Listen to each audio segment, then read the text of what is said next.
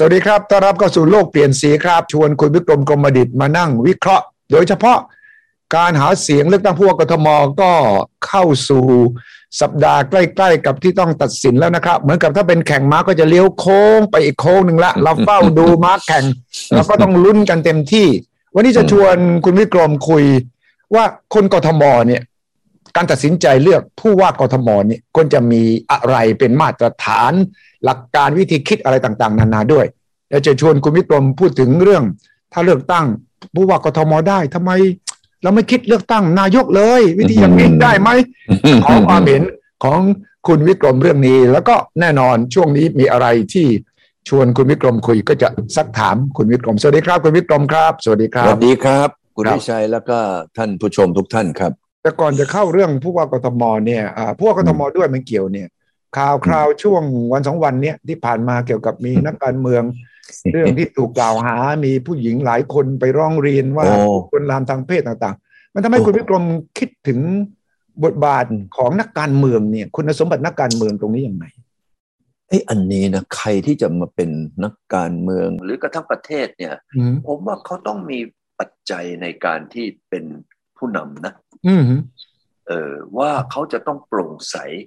ครับน่าเชื่อถือมีเครดิตอืมได้แบบประเภทชอบไปเอ่ออะไรนะอืมพูดจาแทะโลม ผมเห็นเยอะเลยแหละเหรอหรือเอ่อชอบไปจับชอบไปอะไรอืมเขาไปลวงเขาหรืออะไรต่ออะไรครับหรือแม้กระทั่งไปลวนลามเขาเนี่ย ผมว่าอืมอันนี้นี่ผมว่าพวกนี้ไม่ควรที่จะเข้ามาเกี่ยวข้องกับทางการเมืองอืมแล้วโดยเฉพาะคนที่มีแบ็ค เออเป็นอืมมีพ่อมีแม่นะอืมเป็นผู้หลักผู้ใหญ่ด้วย พวกนี้ยิ่งยิ่งไม่ควรใหญ่อืมคนเหล่านี้เนี่ยไม่ควรที่จะมีไว้ในเอ่อที่เราทุกคนเนี่ยจะเลือก หรือจะเอามานะเอ่อมาเป็นผู้นำของประเทศเราเลย อันนี้ผมคิดว่าไม่ไม่ขนาดแค่เล็ก ๆ น้อยๆเนี่ยครับมันยังไม่ไม่ปฏิบัติยังไม่ผ่านเลยเนี่ยอืมอันนี้ก็เรียกว่าศีลห้าใช่ไหมใช่ ครับเออเอ่อแล้วก็ถ้าเกิดว่าข้อหนึ่งในศีลห้าเนี่ยเรายังไม่สามารถทำได้ แล้วเราจะเข้าไปสู่ในการที่จะเป็นผู้นำที่ดีได้ยังไงอันนี้คือว่าแย่มาก อันนี้ไม่เห็นด้วยเลยคุณวิชัย ครับ เพราะการเมืองเนี่ยจะต้องตรวจสอบยังไง เพราะว่าเรื่องนี้คำถามสังคมก็มีเยอะ มันมีสองด้านนะครับ มันมีด้านกฎหมายกับด้านสังคม ถ้าสมมติบอกว่าก็ไปสู้กันทางกฎหมายอย่างเดียว แต่ว่าสังคมมีคำถามแล้วก็บอกว่าจะไม่ตอบคำถามสังคมเนี่ย มันก็จะมีปัญหานะคุณวิกรมอันนี้ต้องแสดงความโปร่งใสนะแล้วก็ต้องแสดงความเป็นสุภาพบุรุษอืมอืมถ้าเกิดว่าเราทำผิดเราก็บอกว่าผิด เออ เพราะว่าเรารู้อยู่แก่ใจ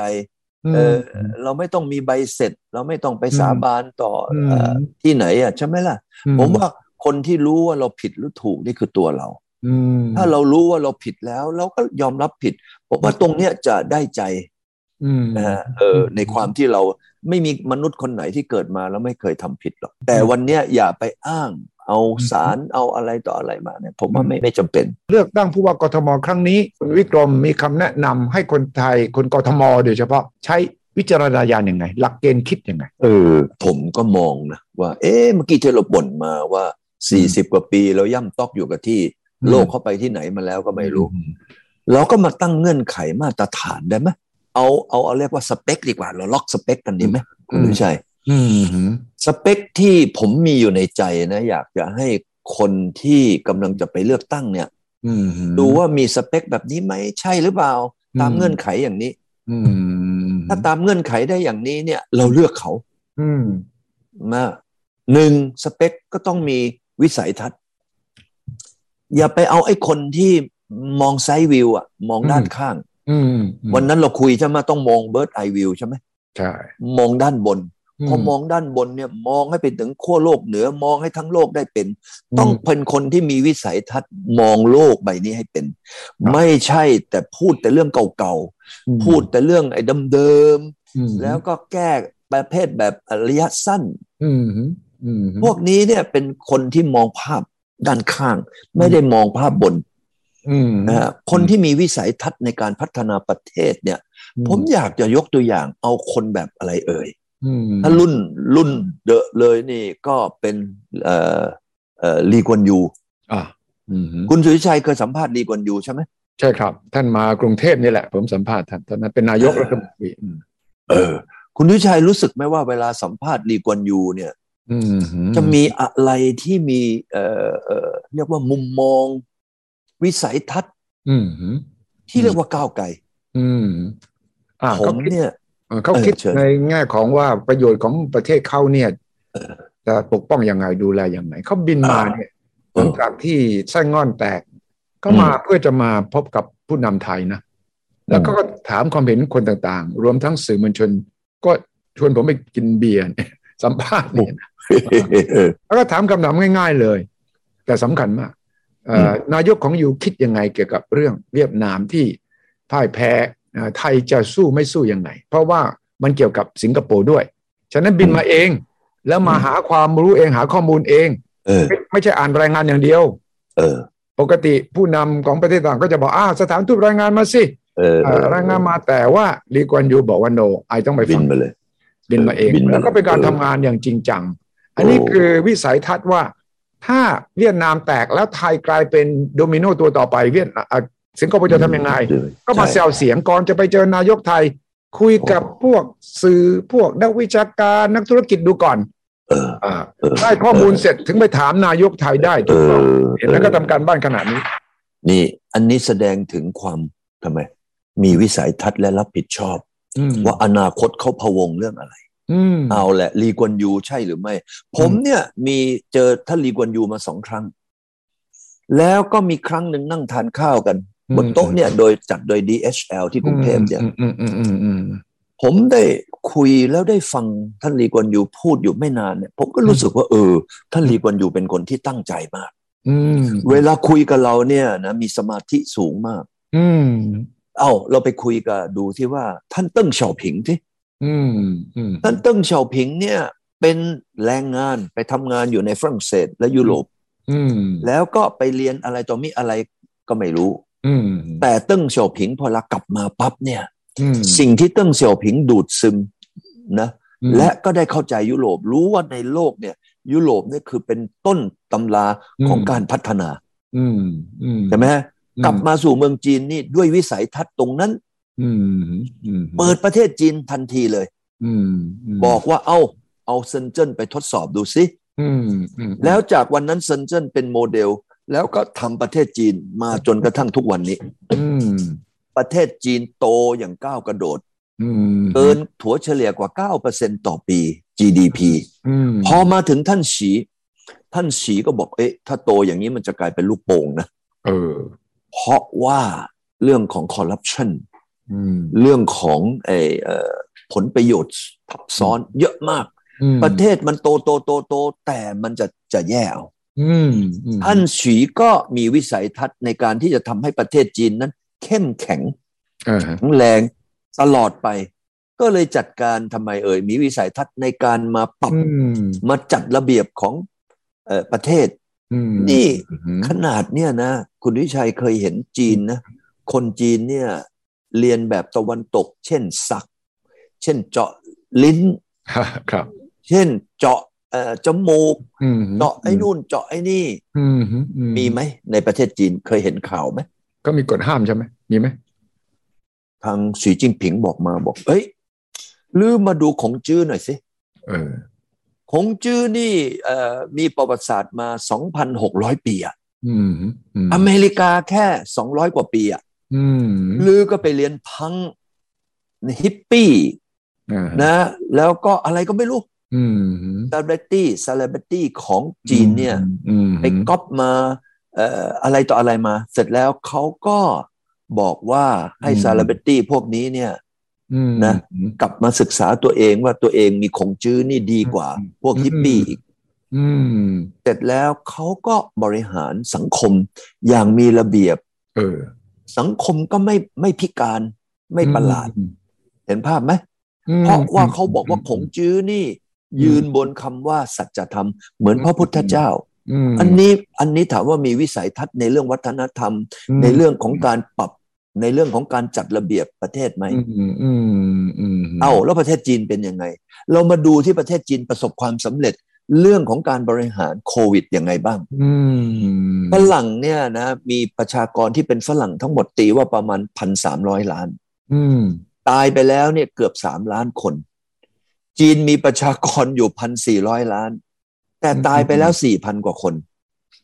อืมไอ้อันนั้นมันสะท้อนถึงเรื่องของการมีวิสัยทัศน์ในการควบคุม เมื่อวานนี้อืมสีจิ้งผิงประกาศอยู่ที่ไหหลครับำบอกว่าเรา จะอดทนเพื่อชัยชนะ ว้าวว้าวนะอดทนใช้คำพูดคำพูดเพียงว่าเราจะต้องมาอดทนเพื่อชัยชนะอืมในการจัดการโควิดให้เป็นศูนย์อืมเห็นไหมฮะ อันนี้อันนี้ก็เรียกว่าวิสัยทัศน์มของผู้นำประเทศจะเปลี่ยน ประเทศจะไม่ไม่เป็นอย่างกับที่ที่เขาเป็นกันเอออันที่สองครับ ผู้บริผู้นำเนี่ยจะต้องมีความขยันอื มมีความทำไมล่ะรับผิดชอบอืมมีความมุ่งมั่นอืมนะต่อภาระหน้าที่อืมไอ้ที่แบบว่าต้องไปพักร้อนต้องไปอะไรต่ออะไรไปแคมป์เดวิดจะต้องไปอะไรต่ออะไรเนี่ย ผมว่าเราเนี่ยตอนเลิกเป็นผู้นำแล้วนะ เราจะไปนอนพักขีเป็นปีๆอย่างไงที่ไหนก็ได้ แต่ในช่วงเวลาทำงานเนี่ย ไม่ต้องพักร้อน เออเราต้องทำงานอย่างเต็มที่อืมถ้าเกิดเราคิดว่าเราทำงานไม่เต็มที่อย่าสมัครอย่ามาเป็นอืมถ้าไอ้คนที่ประเภทแบบว่าแหมฉันจะต้องมาทำหน้าที่เป็นผู้นำประเทศ เอ้ย ฉันจะต้องวันเอ่อวันหยุดฉันจะต้องไปนอนเอ่ออสสูบบรรยากาศอะไรต่างๆผมว่าเราอย่ามาทำอืมเราอย่ามาสมัคร เราอย่ามาทำหน้าที่เป็นผู้นำอืมถ้าเราจะมาเป็นผู้นำต้องทำงานนะทำงานหนักอืม ต้องรับผิดชอบต้องมีความมุ่งมั่น ข้อที่สองอืมข้อที่สามนี่ เราจะต้องไม่โกงกิน เออ เราต้องยึดผลประโยชน์ของประเทศอืมนะเป็นเป้าหมาย ครับ เราเนี่ยจะต้องไม่เห็นแก่ตัวอืมถ้าเราเห็นแก่ตัว ไปอืมทำเซงลีซะเอออย่างกับท่านฉีเนี่ยบอกว่าถ้าใครเนี่ยนะนะอยากรวยอยากมาเป็นข้าราชการ อยากมาเป็นนักการเมืองอืม ถ้าคนที่อยากจะร่ำรวย เห็นไหมอย่างกับประเทศไทยเราบอกว่า เราจะร่ำรวยได้ก็ต่อเมื่อเรามีอะไรอะอืมมีอำนาจมีบารมีอืมแต่ท่านฉีบอกไม่เอาไม่ต้อง ถ้ากูถ้าเราได้ผู้นำที่มีความคิดในความรับผิดชอบอืมขยันไม่ต้องคิดถึงอะไรวันหยุดวันอะไรต่างอืมๆเพราะว่าคุณวิชัยผมถามคุณวิชัยหน่อย คุณวิชัยนี่นอนตอนกี่โมงอืม นอนเหรอมันเกี่ยวอะไรกันกับสีจิ้นผิง เกี่ยวเกี่ยวเกี่ยวเกี่ยวต้องเกี่ยวไม่คุณเกิวินชัยห้าตอนนี้ทุ่มไม่เกินห้าไม่เกิทุ่มนห้าทุ่มแล้วคุณวิชัยตื่นกี่โมงอ่าหกโมงหกโมงไม่เกินหกโมงครึ่งเออคุณวิชัยต้องไปพักร้อนที่ไหน จะจะร่างกายเหนื่อยทนไม่ไหวไหมไม่ต้องไม่ต้ไม่องต้องทำไมคุณวิชัยถึงไม่ต้องไปพักร้อน คุณวิชัยที่ทำรายการแบบโอ้โห ผมว่าคนหนุ่มสองคนนี่ยังทำเท่ากับคุณวิชัยไม่ได้ ไม่เพหรราะอกอะไรไม่คุณจริวิงชัยไม่จเปริงล่าเปล่าเปล่าวันนี้นะเพราะอะไร เพราะคุณสุทธิชัยมุ่งมั่นในหน้าที่ ถ้าเกิดผู้นำของเราทำงานแบบคุณสุทธิชัยอืมกลางคืนนอนหนึ่งคืนอืมวันที่สองก็มีกำลังที่จะไปทำละอืมใช่ ถูกต้องไหมไม่ต้องไปพักร้อนอืมไปพักร้อนทำอะไรอืมอืมในเมื่อทุกคืนก็นอนพอแล้ว แต่ไม่กลางคืนไม่นอนไปกงกันอืมนะไปเที่ยวอีหนูมั่งอะไรอย่างเงี้ยเยอะแยะไปหมดเลยผู้นำเราอะอืมแค่เปล่าเออ อันนี้ข้อที่สามข้อที่สี่อืมเราต้องมีความคิดสร้างประเทศให้เป็นปึกแผ่นอืมอืมเราอย่ามาคิดนะว่า เออ ไอ้พวกกัน ไอ้นั่นคนละพวกอืมประเทศไทยของเราสร้างนะเขาเรียกว่ากกสร้างเหล่าอืมด้วยเรื่องผลประโยชน์ เรื่องการเอื้อซึ่งกันและกันอืมคนไหนที่ช่วยกัน ไอ้นี่ก็เป็นพวกเดียวกันอืมเอ้า ในประเทศเราแบ่งก๊กแบ่งเหล่าอืมเราแตกแยกอะอืม ใช่ไหมฮะอืมแล้วอันสุดท้ายนะมต้องเป็นคนที่มีผลงานอะอืมถูกต้อง ถ้าเป็นคนที่ไม่มีผลงาน ไอ้พวกพูดเก่งเนี่ยนะมไอ้พวกสร้างกรุงโรมด้วยคำพูดอะอืมนะผลงานนี่ไอ้พวกสร้วัดกำแพงผลงานนี้วัดยังไง ไปดูประวัติเขาเขาเคยทำงานอะไรเขาเคยประสบความสำเร็จอะไรอย่างนั้นใช่ไหมแน่นอนอืมและไอ้การที่เขาสร้างผลงานเนี่ย มันมีการสร้างผลงานด้วยสองอย่าง อืม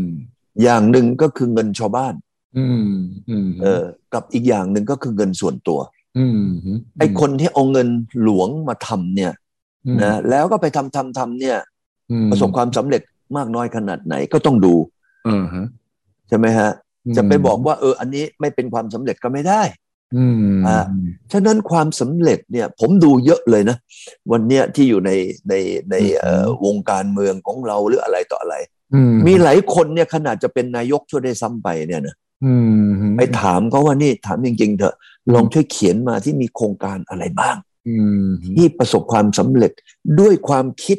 วิสัยทัศน์แล้วก็ความพยายาม จนเป็นรูปมาทำมั่งอ่าอ่าเราก็ต้องไปดู ถ้าไอ้คนไหนตอบไม่ถูก แล้วคนไหนอืมพูดแบบว่าโอ้ยฉันเป็นตำแหน่งนั้นเป็นตำแหน่งนี้อืมีนักวิ่ง คนไทยนี่วิ่งเก่งมากเลยนะนักวิ่งเหรอเป็นนักวิ่งนักวิ่งเก่งขนาดนี้ต้องไปชนะโอลิมปิกส์นะ ไม่เคยได้เหรียญทองขนาดนั้นดิต้องได้เหรียญเขาทองนักเขาวิ่งไทยไม่ไม่ไม่ใช่ไม่ได้เหรียญทองเขาได้ทองไงอ๋อเขาได้ทองเป็นยุ้งยุ้งออเขาได้เงินเป็นยุ้งยุ้งเลยเห็นไหมเออมีขโมยคนหนึ่งเข้าบ้านข้าราชการคนหนึ่งเออเออเขาบอกว่าในนั้นต้องมีเงินเป็นพันล้านอะ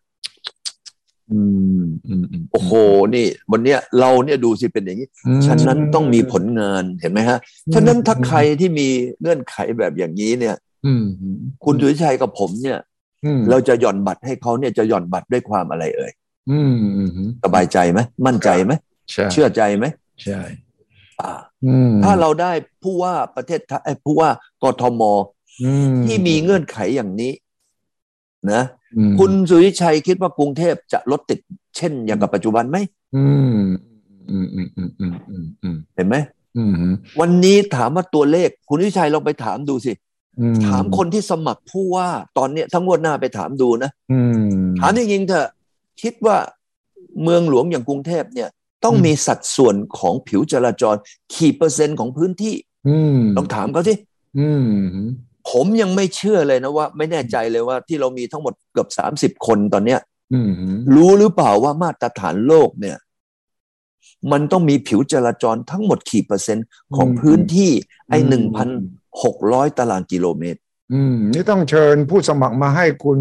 วิกรมตั้งคำถามเหล่านี้นะอืมเออเอ้ยที่จริงคุณวิชัยถ้าเกิดว่ามวันไหนมีสัมภาษณ์สัมเพิดอะไรอืมในฐานะที่ผมนี่สร้างเมืองอมตะไงเออ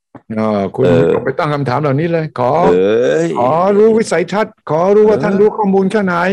ใช่อืมแล้วก็ไอ้ระบบซิงกิ้งของกรุงเทพเนี่ยเป็นยังไงอืมมีทั้งหมดกี่ตารางกิโลเมตรแล้วเอ่ยอืมที่ตอนนี้จมอยู่ใต้ระดับน้ำทะเลอืมอืมของพื้นที่หนึ่งพันหกร้อยตารางกิโลเมตรอืมอืมนะแล้วท่อระบายน้ำอืมบ่อบำบัดน้ำเสียอืมอะไรอย่างเงี้ยเป็นยังไง แต่วันนี้ทุกอย่างเนี่ย เราก็จะมาติวกันอย่างเนี้ย มันก็จะไม่ใช่ เพราะว่าพวกเนี้ยมันเป็นมันเป็นเทคนิค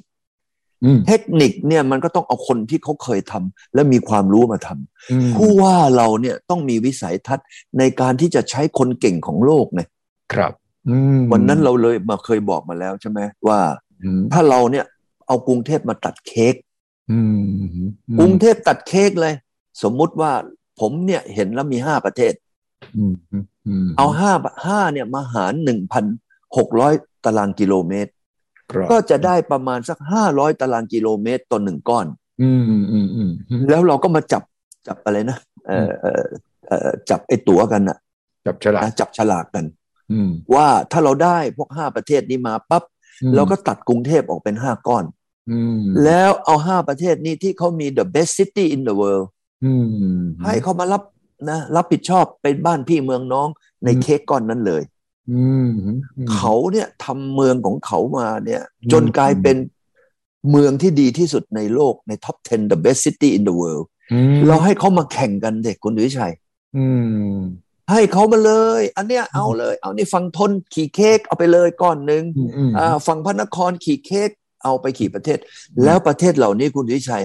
เรามอบอำนาจให้เขาไปเลยว่าเขาไปทำงานกับท้องถิ่นทำอะไรบ้างเอ่ยหนึ่งออกแบบออกแบบ ได้แบบที่มันเป็นมาตรฐานโลก ว่าสัดส่วนเนี่ยกี่เปอร์เซ็นต์ของผิวจราจรอืมถึงรถจะไม่ติด เห็นไหมฮะอืมสองเนี่ย ระบบสาธารณโภคจะทำยังไงให้สาธารณโภคเนี่ยมีคุณภาพอืมสามเนี่ยถ้าเกิดอุทกภัยวาตภัยนะฮะอะไรก็แล้วอัคคีภัยก็แล้วแต่ อันเนี้ยมันจะต้องมาดูแลได้ยังไง พวกนี้เนี่ยนะไปถามผู้สมัครของเราไม่มีใครรู้หรอก เออ เออ ไปถามก็ตกมาตายอีกอืใช่ไหมเราต้องมาถามว่าวิสัยทัศน์เนี่ยอืมว่ามีวิสัยทัศน์ที่จะเอาคนเก่งๆในโลกมาใช้ไหม เอาคุณวิชัยเห็นไหม คนอเมริกันเนี่ย ชาวอเมริกันบริษัทอเมริกันเนี่ยอืมเขาเอาคนเก่งทั้งโลกมาใช้นะ ใช่ ใช่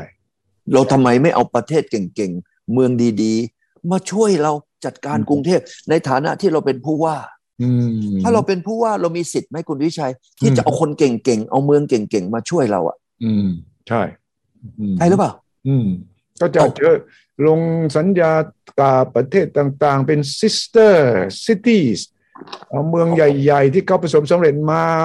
มาช่วยเราอืมช่วยไม่วางเสียหน้าแผนไม่เสียหน้าใช่ไหมช่วยวางแผนอืมช่วยเรามาบริหารอืมอืม ถ้าคุณวิชัยคิดว่าเราเราได้เมืองประเทศห้าประเทศมาตัดเค้กไปเลยอืมนะห้าประเทศไปแข่งกัน ให้เขาแข่งกัน แล้วถึงเวลานี้เราก็ให้รางวัลไงอืมเออ ใครที่เป็นเนี่ยสะพานเบลเยียมเนี่ยทำไมเราเรียกว่าสะพานเบลเยียมอะอืมเออ เพราะว่าเบลเยียมคนเป็มานช่วยเราคุณวิชัยเห็นไหมว่าโอ้คนเบลเยียมเนี่ยเห็นเลยโอ้เรียกสะพานเบลเยียม ถ้าคุณวิชัยเป็นคนเบลเยียมเนี่ยคุณวิชัยรู้สึกยังไง อืมเออรู้สึกว่าเออ เรามีอะไรบางอย่างอยู่ในกส่วนร่วมเออใช่ไหมอืมวันนี้ถ้าตัดเค้กอย่างนี้อ้าวทางท่านผู้ฟังผู้ชมอืมถ้าเห็นด้วยกดหนึ่งอืไม่เห็นด้วยกลัวว่าจะเสียหน้ากดสองอืมอืมอืมอืมอืมอืมใช่ไหม อะไรนี่อันนี้อันหนึ่ง อีกอันหนึ่งผมถามว่าถ้าเกิดว่าเราทำอย่างนี้ มันมีอะไรเสียหาย อืม อืม ไม่เสียหาย มีไหมไม่วิชัยลองลองใช้ยามสามตา จับยามสามตาดูสิว่ามีอะไรที่แบบ เอ้ย มันเสียหน้าอืมันเสียศักดิ์ศรีอืมันเสียหาย มันเสียเอกราชอืมันเสียอะไรต่ออะไร เสียประโยชน์ไหมอ่าสำคัญสุดเอก็อเสียประโยชน์ไหมเสียประโยชน์อืมเอ้าในเมื่อเรากลัวว่าจะเสียประโยชน์ เราก็ตั้งอืมกติกาขึ้นมาอืม ทุกอย่างต้องมีว่า IRR การ return ของอืม investment หรือการคืนทุนกี่เปอร์เซ็นต์อืใช่ไหมฮะอืมกำไรไม่ควรเกินเท่าไหร่อืมอืมอย่างนี้เป็นยังไงอืมอืมเนี่ยอยากจะให้คุณวิกรมไปนั่ง ตั้งคำถามกับผู้สมัครทั้งหลายในประเด็นวิสัยทัศน์ ซึ่งน่าจะแลกเปลี่ยนกันได้อย่างอย่างตรงไปตรงมานะอืมคุณวิชัยคิดว่าถ้าผมไปตั้งคำถามแบบ engineering แบบเนี้ยมีกี่คนที่ตอบได้ โอ้ยมีนักวิศวะหลายท่านนะเออแล้วก็บางคนเป็นวิศวะทางด้านวิทยาศาสตร์เออบางท่านบอกเป็นวิศวะสังคม เออดีสิ ถ้าอืมอย่างนี้นะอืมเดี๋ยวผมเอามาตรฐานของอมตะเนี่ยไปไปตั้งอืมแล้วก็เอามาตรฐานของที่ทำไมเอ่ยอืม the top 10 the best city in the world เอามาตั้ง เออ อย่างนั้นน่ะ เราก็จะได้คำตอบอืมจากคนที่ทำไมจะสมัครเป็นผู้ว่าได้ดีอืม เห็นภาพไหมถ้าเกิดตอบคำถามยังตอบไม่ได้เลยเนี่ยแล้วจะมาเป็นผู้ว่าที่จะไปทำของจริง ๆ แล้วมีงบตั้งเป็นแสนล้านได้อย่างไร เอออืมตอนนี้มีมีมีคนทำงานในกรุงเทพเนี่ยเกือบสามหมื่นคนนะข้าราชการนะครับอืมเห็นไหมไม่งั้นก็ไปใช้เอ่อไม่ไม่มีประโยชน์อืมอืมใช่ไหมฮะอืมแล้วผมเชื่อว่ากรุงเทพเนี่ย เราสามารถที่จะให้คนเก่งๆ มาบริหารได้อืมแล้วก็เปลี่ยนแปลงกรุงเทพได้ม อย่างแน่นอน อืมนี่เลยครับ ในใจคุณวิกรมคิดแล้วยังว่าจะเลือกใคร ยังยังนะ ยังฟังกำลังคำตอบกำลังคำฟังฟังคำตอบ เพราะว่าบางคนนี่หน่วยก้านดีนะอืมอืมอืมบางคนบอกว่าจบที่นี่ เคยทำงานตรงนี้มาผ่าน เดี๋ยวก็มาฟังเขาดูก่อนอืมว่าใครเก่งที่สุดอืมใครดีที่สุดอืมวันนี้เราต้องเราต้องเลือกคนเก่งโดยที่มีเงื่อนไข คนดีที่มีเอ่อ ทำไมล่ะ อย่างกับที่ว่าเนี่ย อืมอืมให้ครบ มีประวัติว่ามีวิสัยทัศน์นะใช่ใช่มีความกล้าที่จะทำอะไรใหม่ครับๆแล้วก็สำคัญคือพฤติกรรมทางสังคมต้องดีด้วยนะทางศีลธรรมด้วยดีด้วยนะนะครับใช่อืมวันนี้ไปดูเลยว่าเงินเลือกตั้งของเขาเนี่ยมาจากไหนอืมที่เขาซื้อป้ายซื้ออะไรเนี่ย ไปเช็คมาเหอะอืมไปแค่ไปเช็คงวดนี้นะว่าเงินเหล่านี้นี่ที่เขาใช้อยู่เนี่ยอืมมาจากไหนอืมอืม ก็จะรู้เลยว่าต่อไปเนี่ยเขาจะเอื้อประโยชน์ให้กับใคร อืมอืมอืมนี่ครับ คือคำถามใหญ่ ๆคำถามที่คุณวิกรมตั้งสำหรับ